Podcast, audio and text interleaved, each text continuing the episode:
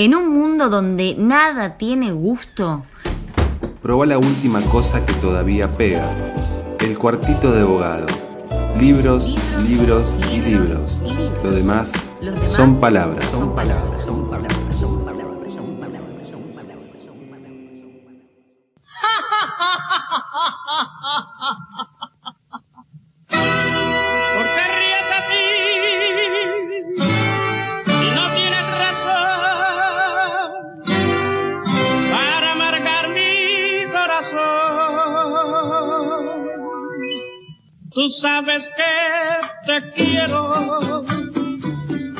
15 horas en la ciudad de Buenos Aires, estamos como siempre en el cuartito de abogado, un espacio en donde paramos un poquitito la pelota, tratamos de respirar hondo y en líneas generales hablamos de libros, de los más diversos tipos de libros. Muchas veces lo que estamos presentando son novedades, muchas veces lo que presentamos son autores puntuales que por ahí no, no sacaron ningún libro, pero no importa, siempre es motivo para hablar quizás de su producción anterior.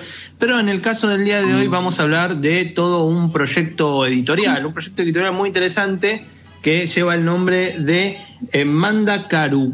Yo, eh, mi duda es si es Mandacaru porque como es medio guaraní, tiene. Ahí me están haciendo, eh, las entrevistas me están haciendo así, es Fernando querido, es Mandacarú, así que es Mandacarú el proyecto en cuestión. Tengo en mi poder el martillo, como toma la cámara, que ustedes no verán porque esto es radio, pero no importa, lo estoy mostrando igual. Un día será y, eh, Doloridad, eh, dos de los libros que salieron, Doloridad es bastante más reciente, Doloridad es de Vilma Piedachi y de Adelaide Ivanova, o en realidad iba a ser Ivanova, eh, no sé cómo, tampoco se pronuncia muy bien, pero ahora lo, averiguaremos. Son dos de los libros de esta joven editorial que la verdad tienen un proyecto editorial muy interesante porque lo que buscan es tratar de poner en escena voces de afrodescendientes brasileras, mujeres afrodescendientes brasileras, ¿no? Un triple cruzamiento, porque por un lado está obviamente la voz femenina, la voz de la escritura de las mujeres que está teniendo como una suerte de recuperación por parte de diferentes proyectos editoriales, pero acá viene una cuestión que a nosotros, a mi juicio, nos, nos pega un poquito más, que tiene que ver con la relación que tenemos con la literatura brasilera y sobre todo la relación que tenemos con la cultura afrodescendiente, ¿no? Un doble cruzamiento que quizás ahí es donde eh, estamos un poquitito más fuera de radar, digo, en términos generales, ¿no? Es como algo que todavía nos cuesta masticar, sobre todo los argentinos, esta idea de que hay comunidades afrodescendientes acá y están obviamente vinculadas con toda la afrodescendencia latinoamericana. Basta de que hable yo, estamos junto con Rafaela y Lucía. Rafaela, ¿me escuchan bien? Sí, ¿cómo estás? Bien, bien, muy contento de tenerlas a ambas en, en este encuentro. Lucía Tenina, Rafaela Vasconcelos, son dos personas que forman parte de un grupo de cuatro, ¿verdad? Exactamente, bueno, soy Rafael Vasconcelos, un placer estar acá hoy, gracias por la invitación, por el espacio. Y bueno, Mandacaru es un proyecto editorial que es colectivo, feminista, independiente y autogestionado por nosotras cuatro. Bueno, yo, Lucía, y también Bruna Escamato, que es historiadora y periodista de Río, de Janeiro. Eh, Michelle Aragón, que es socióloga y productora cultural de São Paulo y bueno, yo soy de Recife, pero quiero hacer hincapié. Recife. Del noreste de Brasil. y Lucía, la única argentina del cuarteto. claro, la, infiltrada. No, la que nos acogió a las tres. Ah, está muy bien, está muy bien. Bueno, les cuento que el proyecto ya lleva ¿cuántas publicaciones? Estamos en la cuarta. Cuarta. El cuarto título. Eh, te comento un poco, si querés, sobre la... Sí, justamente te iba a preguntar, eh, en principio, ¿cómo llegaron a la idea de armar la editorial?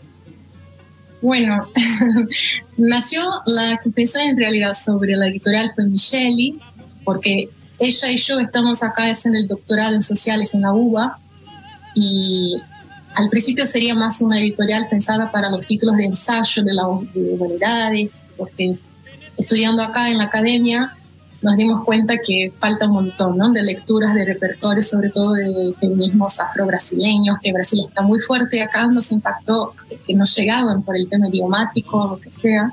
Entonces inicialmente sí pensamos en eso, como traducir y publicar textos de autoras eh, más en ese sentido. Y luego con Lucía, que nos conocimos en el espacio de Vista Amazonas, no sé si la conoces también. Eh, de nombre, sí, la, la, la conozco Claro, somos del colectivo ahí, feminista de Revista Amazonas, y ahí le comenté a Lu, y bueno, Lu con todo su recorrido, trayectoria de traducción, se suma al proyecto y, y ahí se suma también la idea de trabajar con poesía y con narrativa, no con la literatura. Y al final se suma Bruna, que también era amiga de Michelle y muy eh, involucrada con los, con los espacios de afrofeministas acá en Buenos Aires, sobre todo. Claro, y, y, el proyecto aparece el año pasado, ¿verdad? Públicamente sí. Ah, ok. Venimos desde el 2019, estamos soñando con eso las cuatro, y en septiembre del año pasado, en plena pandemia, eh, nacimos con el primer título que fue Parque de las Ruinas eh, de la poeta Marilia García.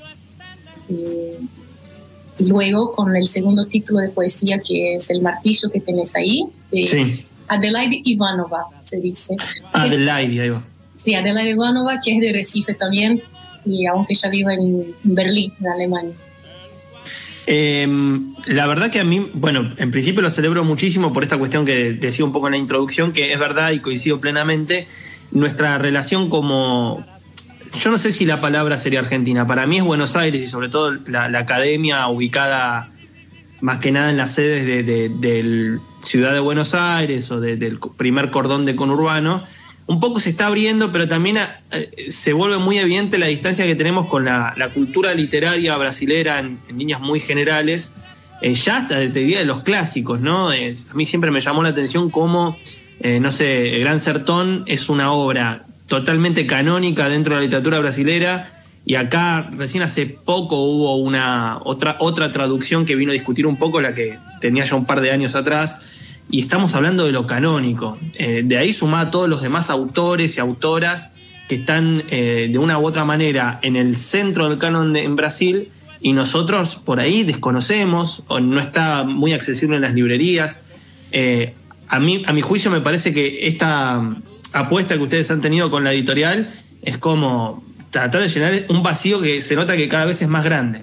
y un poco que tiene que ver con la falta de integración me parece a mí, entre eh, el portugués y, los dialectos eh, que de una u otra manera tienen que ver con el castellano, ¿no? Que, que, por eso digo que parece una distancia. En ese sentido, la segunda pregunta es, ¿cómo armar una editorial con esta propuesta tan interesante desde el punto de vista de la traducción?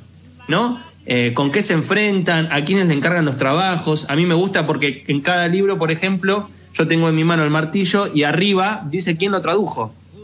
Que eso muy pocas editoriales lo hacen. Eterna Cadencia lo hace, alguna que otra pone traducido por. Pero bueno, justamente acá la figura de, de, la traductora es fundamental, porque de una u otra manera tiene que ver con este ida y vuelta. El martillo es bilingüe, eso es otra cosa que también me parece muy interesante. Pregunta entonces, ¿cómo, ¿cómo van con el tema de la traducción? ¿Qué es lo que piensan? ¿A quién le encargan los trabajos? ¿Y cuáles son los escollos que tienen en el medio? Eh, bueno, sí. Eh, por un, ¿Qué tal? Muchas gracias. Hola, Lucía. Hola, ¿cómo estás? Este, y bueno, quisiera retomar un poco lo que mencionaste antes y después pasar a la Por supuesto. De, de la traducción, eh, que tiene que ver con el campo de la literatura brasileña acá, digamos, eh, al cual yo me dedico también como, como docente. Eh, y en ese sentido, creo que efectivamente acá hay un, desconocimiento muy grande respecto de la literatura brasileña, con excepción de los grandes nombres, que, entre los cuales está Jorge Amado, Clarice Lispector y Paulo Coelho para la literatura masiva eh, y punto, digamos, ¿no?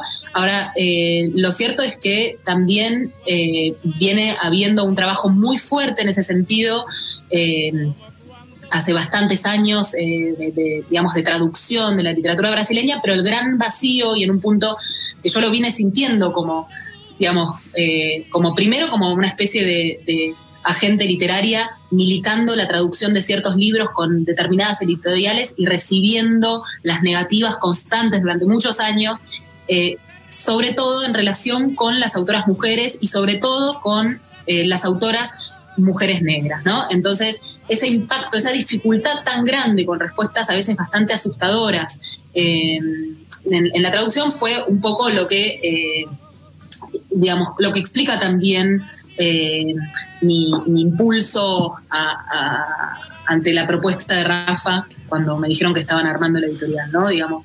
Eh, entonces, lo cierto es que vienen habiendo traducciones muy valiosas, un trabajo muy valioso de diferentes editoriales, entre las cuales está la colección eh, Vereda Brasil de Corregidor, que son nuestros queridos amigos del Corregidor.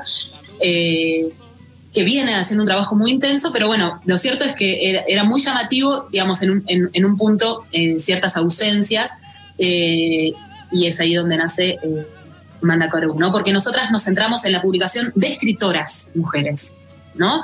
Mujeres cis, mujeres trans, eh, mujeres blancas, pero principalmente mujeres afro, mujeres indígenas. La idea de la editorial es, digamos, eh, modificar el cupo. En general, eh, dentro de los catálogos de las editoriales hay, con suerte, a veces ni siquiera, un autor negro que viene un autor periférico que viene a, como a, cumplir el rol de la minoría presente que políticamente correcta. Entonces la idea es acá que se invierta ese cupo en relación con eh, nuestro catálogo, atravesado, como dijiste vos, por eh, la traducción y con las intenciones de digamos, de, intervenir en ese, en ese, en ese panorama. Y, la, cuestión de la traducción es central, es central en nuestra eh, editorial. Sin las traducciones no existirían los libros porque son todas escritoras de habla portuguesa. Empezamos por Brasil, pero tenemos como la intención de abrirnos a otros países de habla portuguesa también. Y eh, es por eso que eh, en, todos los libros aparece en la tapa el nombre de las traductoras, que en general, bueno, son amigas, colegas que, que, apoyan el proyecto y que eh, como Diana Klinger, como Florencia Garramuño, como eh, incluso nosotras, digamos, eh, hicimos la traducción, nosotras hicimos la traducción, Rafaela y yo hicimos la traducción de Doloridad de Vilma Piedaggi. Y, y ahora estamos en una articulación que valoramos muchísimo, con eh, una universidad pública que es muy interesante, que es la UNILA, la eh, Universidad Federal eh, Latinoamericana, que queda en la frontera, en Foz de Iguazú, que tiene un equipo de traducción que hace un trabajo muy interesante que se llama Laboratorio de Traducción de UNILA, que es el laboratorio que tradujo en nuestro más reciente libro, Cuarto de Desechos y otras obras de Carolina María de Jesús, ahora vamos a hablar sobre ese libro, y y, hace, y, va a traducir otros libros que, de hecho ya está en este momento haciendo una traducción de otros libros que están en nuestro catálogo por salir eh, pronto. Y ellos hacen una traducción colectiva en donde piensan bien a quién convocar, por ejemplo, en el caso de Carolina María Jesús, que es una autora negra, se ocuparon que en el e-, equipo hubieran traductoras negras eh, y al mismo tiempo eh, valoramos que sea una universidad pública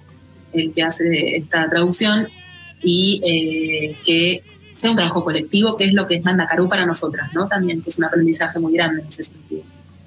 Eh, justamente habías mencionado eh, este proyecto que, bueno, en realidad proyecto, el libro por venir, que de paso les avisamos que ustedes pueden revisar en las redes de Mandacarú, en, sobre todo en Instagram, que por ahí es lo que más a mano tiene todo el mundo, pero está la página web también.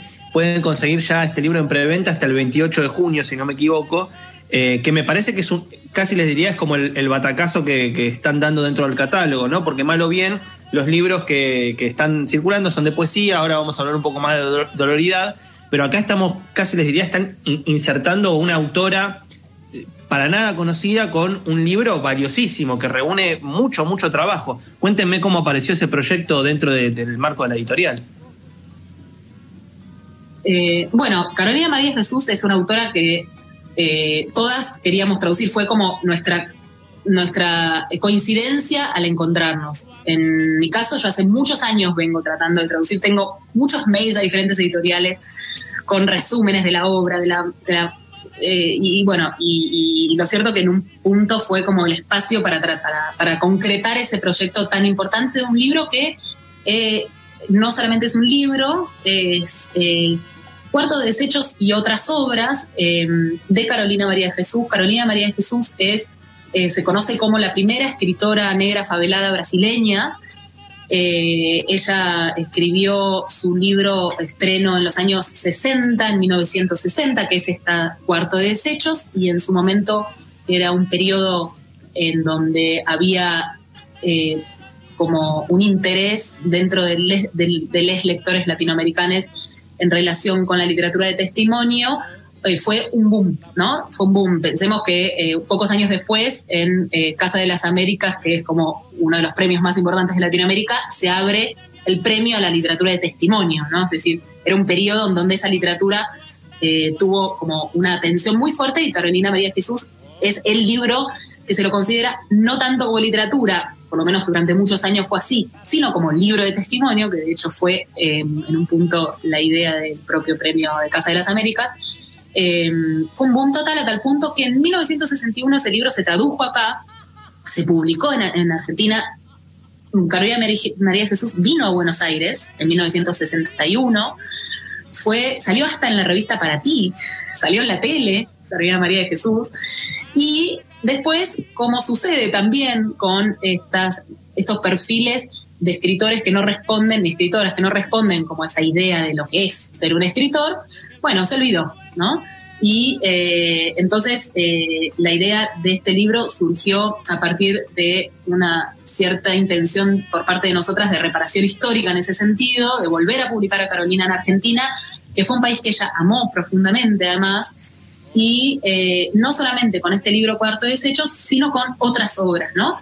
Con la idea de mostrar que Carolina no solamente escribió ese libro, sino que escribió muchísimo más. Y, eh, el libro tiene, es cuantioso en cantidad de páginas, no sé cuánto quedó. Más de 400. Claro. son cuatro libros en realidad. Tenés eh, Cuarto de Desechos, Casa de Ladrillos, Pavela y Donde estás Felicidad. Son cuatro en un mismo volumen por eso. Tremendo. Sí, es nuestro sueño hecho realidad. No, la verdad que es, es, increíble el material. Le, estoy, la, felicito fuertemente por, por haber llegado a él. Y, sobre todo les recomendamos a todos los que estén escuchando, ya sea ahora en vivo o después en Spotify, estén atentos porque me parece que es, eh, digamos, es una linda apuesta para poder leer algo en donde tenés como un panorama muy completo de lo que escribió en este caso Carolina María de Jesús, ¿no? Tenés cuatro libros en uno, así que recomendamos fuertemente eh, su, consecución, el conseguirlo, el comprarlo. Visiten la página web, que ahí está obviamente la preventa hasta el 28 de junio, y si están escuchando después esto, pregunten en las librerías de siempre. Eh, de paso les recomiendo, yo compré eh, en mis dos libritos por Mantra, Mantras Libros, que es una librería de Moreno, que me, me lo trajo a mi casita acá en Caseros, así que les recomendamos de todas las vías, también en Mantras Libros que hacen envío a domicilio. Chicas, otra pregunta que tiene que ver ahora con Doloridad. Eh, me pareció muy interesante porque es un libro que obviamente tiene que ver con un aspecto más conceptual. Eh, un poco el libro aparece dentro de, la producción de, Vilma, eh, graduada en letras de la Universidad Federal de Río de Janeiro, Vilma Piedachi. ¿Piedachi o Piedade? Piedachi, digo, ¿no? Bueno, se escuchaste una resistencia para ser Piedachi. Pero Piedad. se pasaría Piedad. O Piedad. Eh, Piedad. Claro, sí, sí. Vilma Piedad, qué, nombre. Eh, es eh, justamente una persona fuertemente vinculada con el costado académico y lo que tenemos en el libro Doloridad es una reflexión por parte de una mujer afrodescendiente en torno al concepto de sororidad que de una u otra manera está dentro de la agenda pública, dentro de las reflexiones que estamos teniendo en todos los espacios eh, ¿Cómo aparece justamente Doloridad como proyecto y por qué consideran que tú tenía el peso suficiente como para publicarlo? Exacto. Bueno, Doloridad, de hecho, es el libro que estrena nuestra colección de ensayo en Mandacarú, lo que te comentaba al principio de la necesidad acá desde la academia, estudiando sociales y todo. Eh, yo conocí el concepto y el último viaje que hice a Brasil, me compré el libro para mi investigación de doctorado, todo eso, y les comenté a las chicas, chicas, no, este tipo de concepto y de debate tiene que estar más allá de Brasil, muchísimo más, porque acá es muy fuerte, ¿no? El tema del campo feminista, los feminismos acá en la Argentina, que es una referencia para toda la región, por supuesto, pero eh, el tema del, del, racismo, de la lucha racista, de los feminismos negros, de las mujeres negras, eh, falta todavía, es muy evidente para nosotras que venimos de Brasil, por ejemplo. Entonces, bueno, las chicas sí de una y contactamos con, con Vilma, con la editorial de, Brasil que se llama Nos, Nos, y bueno, y ahí empezamos, Lucía y yo, con el tema de la traducción. Es un libro cortito, o sea, es un ensayo realmente así, y, y es un libro concepto, de hecho, eh, que fue publicado en 2017 en Brasil. Y en Brasil en realidad vienen teniendo como mucha, mucho diálogo con las feministas más jóvenes, sobre todo las feministas jóvenes negras, prietas, como prefiere decirlo eh, Vilma. Y nada, y, y, y la idea de Vilma es realmente como tener un concepto que para que pueda dialogar con la idea de sororidad. ¿no? Ella dice que es un concepto que viene desde la ausencia, de la invisibilidad, de las sombras, de la ausencia histórica, eh, porque sí, ella coincide que sí, toda, todas nosotras como mujeres sufrimos el machismo, el dolor del machismo, pero las mujeres negras en el tema del racismo. Y eso no está contemplado eh, con, con sororidad. Sororidad, ella dice que no, no basta para, para, las mujeres negras. Hay que hablar de otras cosas más y hay que poner en diálogo estos dos conceptos. Ella es muy, ella hace mucho hincapié de que no es para pelear los conceptos, tampoco para sustituirlo, sino para ponerlos en diálogo, para que se escuchen las blancas, las negras. Y no sé si te contesto. Sí, sí, sí, no, que estaba pensando que justamente Vilma en, el, en, en este trabajo de lo que habla que me pareció alucinante, retoma este concepto de Gilles Deleuze y Félix Guattari, que está sobre todo en, el libro que es la filosofía, de que justamente la filosofía crea conceptos.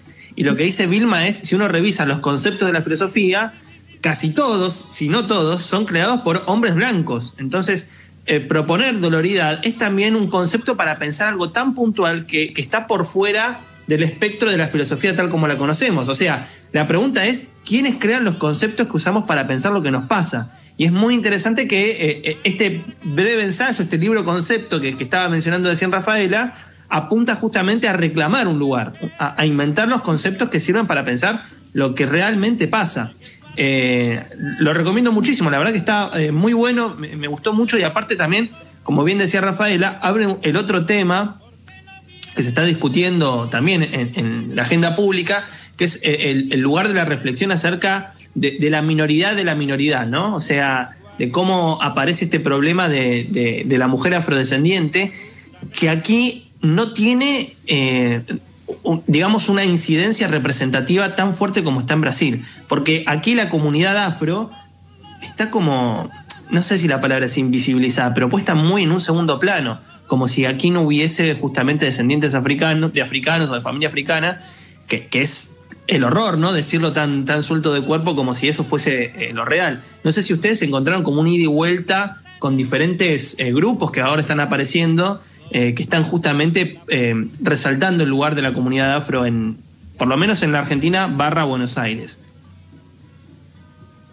Eh, bueno, eh, lo cierto es que eh, una de las Mandacarú, Bruna Stamato, es una militante del movimiento afro de acá, que, que, hace rato viene, digamos, ella podría, lamentablemente ella no pudo venir hoy, pero hace rato vienen teniendo como una militancia muy fuerte. lo cierto es que hay, hay, una cuestión que tiene que ver con la visibilidad recién quizás como escuchándote la están tomando ahora, pero lo cierto es que eh, es una militancia que viene este, hace muchísimos años, ¿no? Y eh, que lo mismo pasa con eh, los escritores y escritoras negros y negras, ¿no? Uno suele pensar, bueno, no hay, no, hay, el tema es que los, es que los que, ¿no?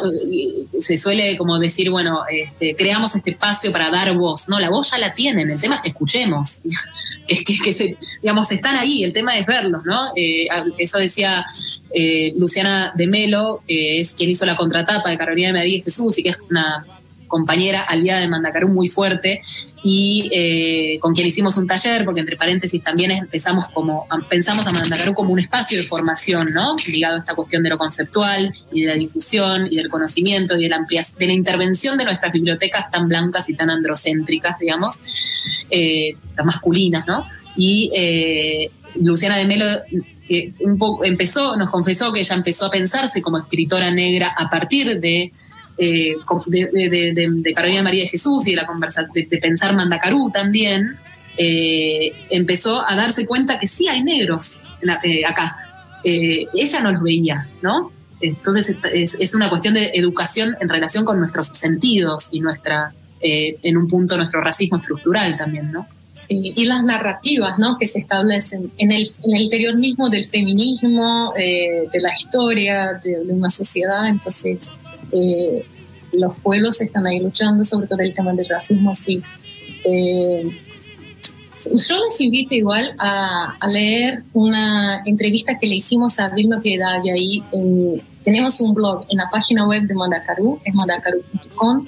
Tenemos una sección de blog que hay ya algunas entrevistas con las primeras autoras publicadas, entre ellas Vilma, y que bueno, nos comenta un poco sobre eso, cómo nació, cómo fue su idea, cómo surgió el concepto, de sus influencias teóricas, porque ella está muy atravesada también por otra grande pensadora, gran pensadora que es Lelia González, Lelia González que, que ya podemos adelantar que vamos a publicar.